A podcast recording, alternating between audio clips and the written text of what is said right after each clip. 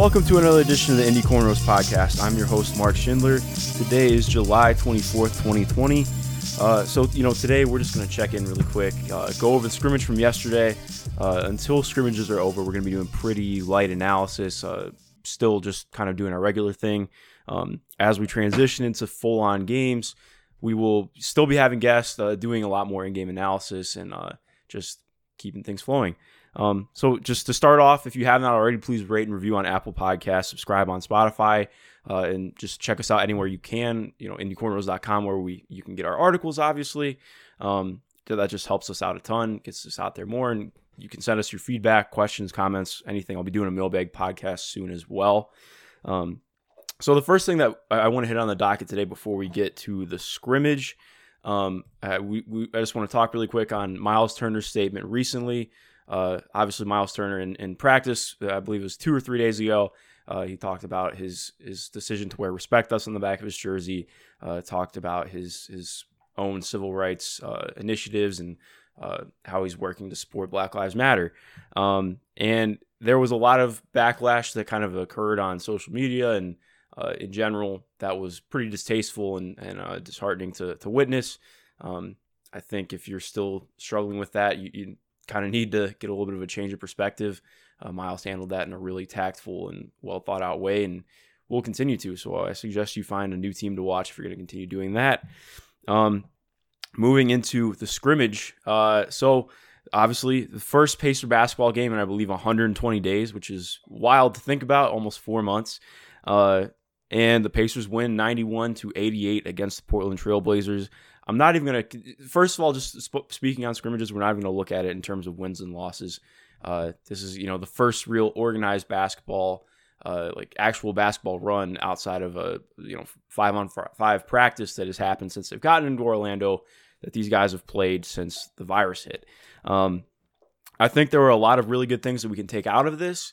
Um, some things obviously that weren't perfect. I think uh, just my initial reaction off the bat, the the basketball was a lot better than I was expecting it to be. Um, I was personally um, not expecting the guys to be in the same you know condition or level that they're at, and they're not in game condition yet. But um, a lot of the guys looked like they were really, really in peak condition, and did not see much of a significant drop off um, from the regular season.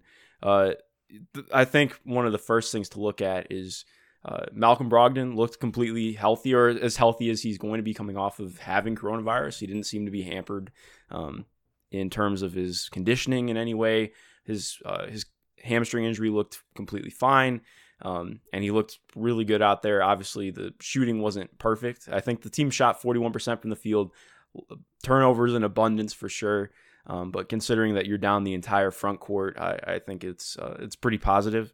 Um, TJ Warren was in peak form yesterday. He looked really, really solid on both ends. Had, I believe, two or three steals. Uh, looked solid on offense. Um, uh, really about all you can ask coming out coming out of the layoff. Um, Victor Oladipo was looking. I think you know everybody's going to have questions surrounding Victor and his health moving forward, and that's fair to an extent. Um, he looked good. I think he looked pretty similar to when he first came back from injury uh, last last I, not even last season uh, in the regular season. You know those first couple games, uh, you can tell he doesn't fully feel you know the same in his body yet. He looks like he's ninety or ninety five percent there. And if you haven't listened already, I recently did a podcast with Jeff Stotts talking about Victor's injury, uh, how he's recovering from it, and how the the virus and the layoff probably impacted his recovery from from the injury. Um, so I mean obviously he's it's it's not perfect yet. His body's not like completely there. He's, he's still working on his knee. You can tell uh, pretty much every driving shot he took to the rim was a floater. He's still not really seeking contact. I think his jumper is looking a lot better. Um, it's not looking as uh, kind of laggy as it did at the at the beginning of the season. Um, so I think there's a lot of promising signs there. And as as far as I'm concerned, you just have to keep being patient. Uh, whatever decision he ends up making is the decision that he makes. You know, I think uh, the, the all, all you can do is wish him well and hope that he he's able to regain form. And if it's this year or next year, it, it's it's all up to him and, and how he gets there. So also, I just you know before we really dive into the scrimmage a little bit and uh, some of the big takeaways from it and and looking at the bubble moving forward, uh, I just want to spend a minute to hit on uh, you know my co-host and, and, editor Tom Lewis put out in uh, in his pregame post, which he always handles the pregame post extremely well. Um, you know, he, he, just you know tweeted out to remember that this is uh, these are scrimmages, these are not live games. These guys are going to be rusty. Uh, they have not played basketball in a while. They're not going to be in that same condition that, that we're accustomed to seeing them play in. And I just really want to hit on that really quick. Uh, I, it's difficult as a writer and, and, analyst to not overanalyze things, but you know I'm, I'm trying my best to not do that, and I just want to extend that out to you guys, you know, and having some media availability with these guys, and uh, um, I just think it's really important to recognize how hard these guys have been working, uh, how hard they're they're working to get back to the form they were at during the season to be even better, but it's going to take time. Uh, this is on these these situations, as you all know. I mean, you're at home uh, you're dealing with the same stuff they are, but it's just in a different circumstance, different setting, different scenario. I mean, these guys are coming off of uh, a, probably the longest time off that they've ever spent from the game of basketball or from from any kind of organized competition or or real physical activity. Um, so just please keep that in the back of your mind when you're watching these games and uh, you're you're talking about it on, on Twitter, talking about it with anybody. Like I, I know I'm not trying to like harbor some you know weird thing, you know, like saying that we can't like be critical. I think it's there's a difference between being critical and and being harsh. And I think we just have to be careful with how we analyze things and look at it moving forward, just like you would be with anybody who's coming off of a really long layoff. Like if you were coming off your job, you haven't been at your job for four months. If you are messing things up around the office, it's expected, you know. Um, obviously, if if there there are things that like I, so I, I just think that's that's something we got to take into account. All right, so uh, that's my little long soliloquy. I, I promise I'm done talking about that, and we're gonna get into talking about the scrimmage in the game after a quick break. Welcome back, Pacers fans. Uh, so now that we have all that out of the way from the beginning, we're going to take a, a, quick minute to to dive into the scrimmage again. I just want to reiterate that we are not going to just dive, you know, like totally analyze it. I, I think it would be disingenuous to do such. Um, there's there's really not like a whole ton that you can try and take a, take away from it in terms of you know long term growth and stuff moving forward. But I think there are a few things that we can look at and, and, and view as positives. Uh, you know, just moving forward.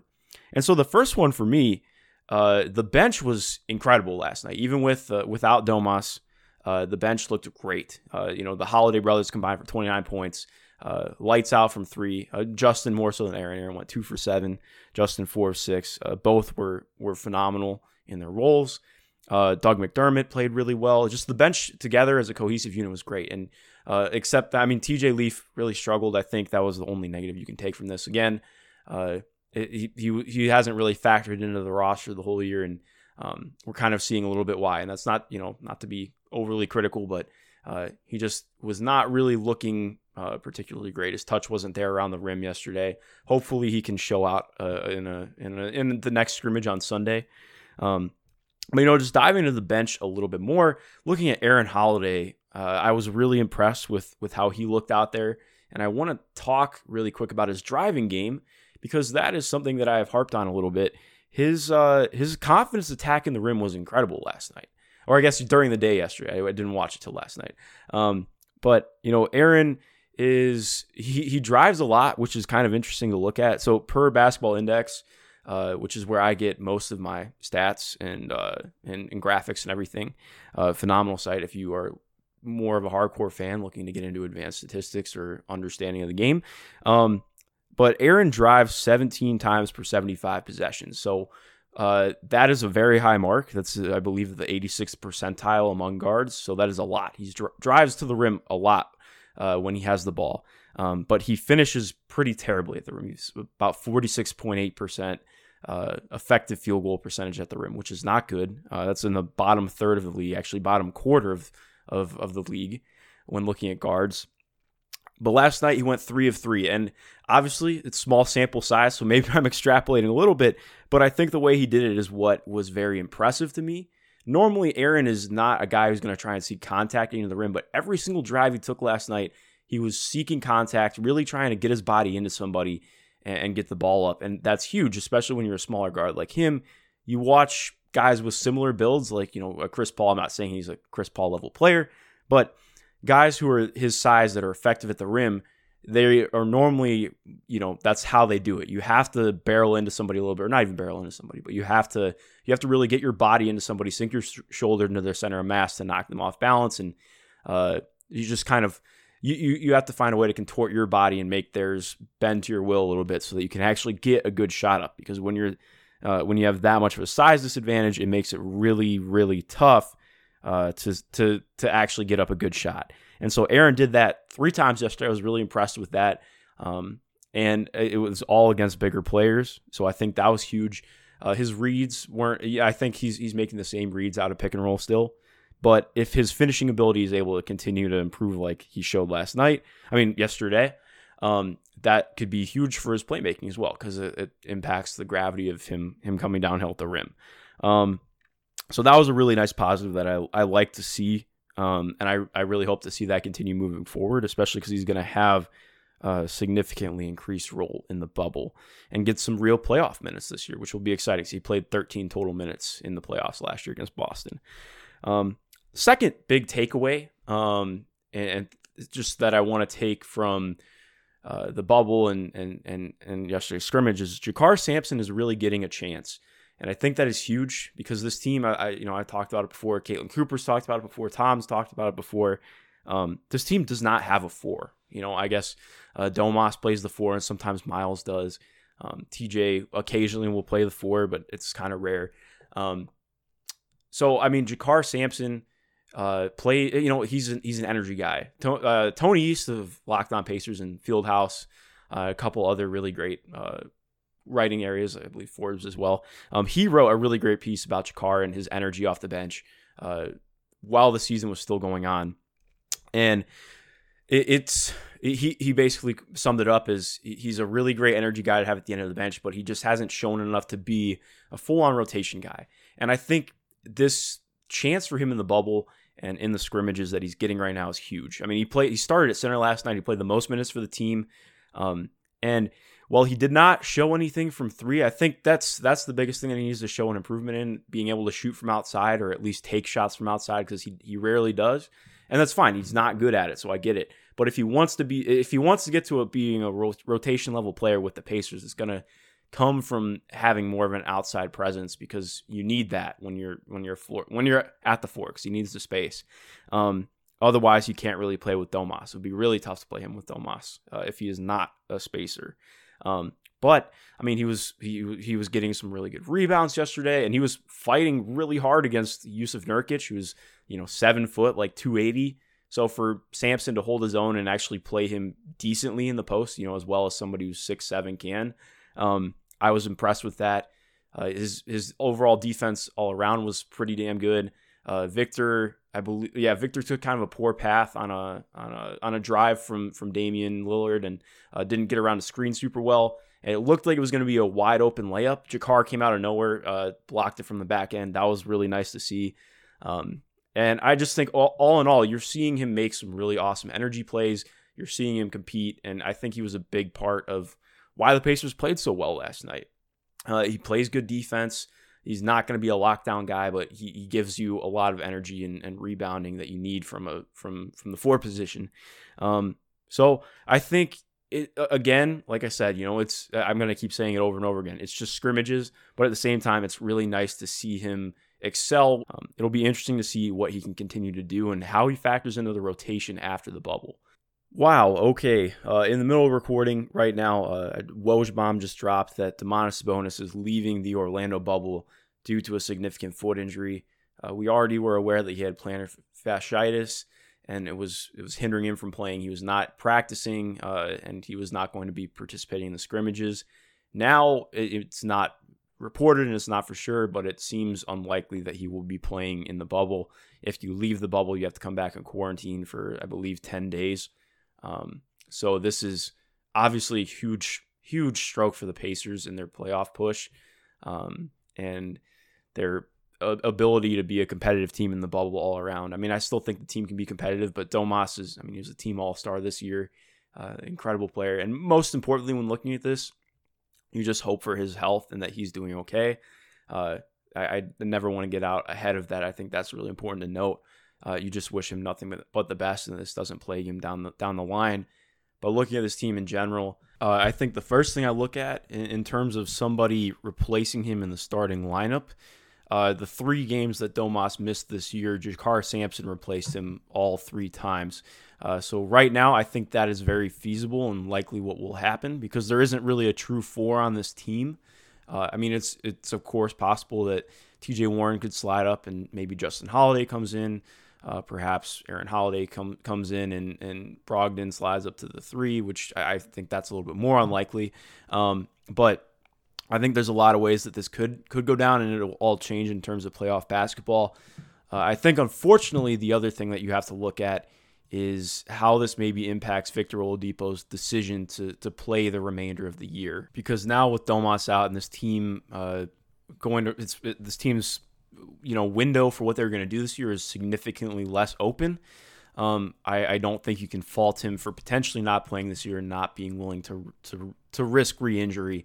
I think that's very viable. I think that's very possible. I'm not trying to speculate on what's going to happen or put words in his mouth, uh, but I do think that's something uh, that you, you, we should keep in mind. In uh, Woj's story that just posted, he he does does state that Sabonis is not 100% out. He will hopefully, uh, it, well, it, this is the exact word, is uh, is hopeful to eventually rejoin the team in Orlando, but he could miss the rest of the season, sources said. So obviously, it is up in the air and not very promising right now. There's not really a backup center. Uh, I, I, guess Goga Bitadze is going to be thrust into a much bigger role than he's perhaps than I perhaps think he's ready for. Um, JaKarr Sampson, who we are just talking about, is definitely going to be getting more minutes. Uh, Alize Johnson might see some minutes as well. I just think it goes without saying that this uh, completely throws a wrench in what the Pacers were looking forward to doing in the bubble. Uh, we were on a pretty high note last week, looking at Victor potentially deciding that that he would play in the bubble, and looking at a maybe fully healthy roster outside Jeremy Lamb's injury, and now. Uh, yeah, as we just mentioned, a gaping hole uh, in in the team. Uh, the one of the primary offensive initiators, scorers, uh, and a, uh, the best rebounder on the team, which that, that is not going to go unnoticed. I have no doubt. Um, I, I, I do wonder if I, I don't think this team would ever throw in the towel, but there were rumblings before even reaching Orlando that the team was looking more at just trying to survive and get out of the bubble in one piece. Um, and I think we could very well see that as as the trend for where this team is going the rest of the bubble. And I know that's an unfortunate way to look at things, but with how unprecedented this situation is and how difficult it is, I think that's a very real possibility. Um, just because they're real, like there's no way to fill the void that Domas is leaving. Uh, escaping a first round series without Sabonis is going to be very, very tough. I think the idea of winning a second round or second round series without Domas is um, damn near impossible. Uh, I wow, this is uh this is this is huge huge a huge negative, and there's really no no two ways about that. Once again, just hope the best for Domas and that he will be uh, healthy and okay moving forward. Obviously, we will be keeping you informed on on what's going on with Domas moving forward and our analysis of how it's going to impact the team and uh, what's going on on court without him. I'm sure uh, Caitlin Cooper will have something incredible cooked up because she always does. Um, uh, transitioning to look forward, the Pacers have uh, their second scrimmage coming up on Sunday, so two days from now, uh, against the Dallas Mavericks. That will be interesting to look and seeing how if you know if maybe TJ gets another crack uh, guarding Luka Doncic. I would be surprised if he does not. Uh, maybe Victor will get some run as well. Uh, I I you know re- remember keep in mind it's still going to be treated like a preseason game, uh, but we still will have some interesting interesting stuff to glean from that, and it's going to be Pacers basketball. we will have our final scrimmage on Tuesday against San Antonio. Then a couple days off before the first official game on August 1st against the Philadelphia 76ers. We will certainly have a lot more content coming out in the you know the coming days and and week preparing for the regular season. I know I have something I'm pretty excited to drop on Monday that is a, a little bit less serious, you know, more just getting us kicked off for basketball. But I'm looking forward to dropping it. Um, thank you all to to everyone listening in. Again, if you haven't already, please go rate and review on Apple Podcasts. Uh, shoot us any questions or comments. You can follow me on Twitter at mschindler Tom at Indy Cornrows. Um, and if you have any questions or, or anything, just feel free to shoot me uh, one on, on my DM there or just at me on Twitter. I will pretty much always be getting back to you within 10 or 15 minutes. I'm, I'm on my phone a lot uh, for work. Uh, so yeah, just uh, have a good rest of your day. Uh, go Pacers and try and try and stay staying out there.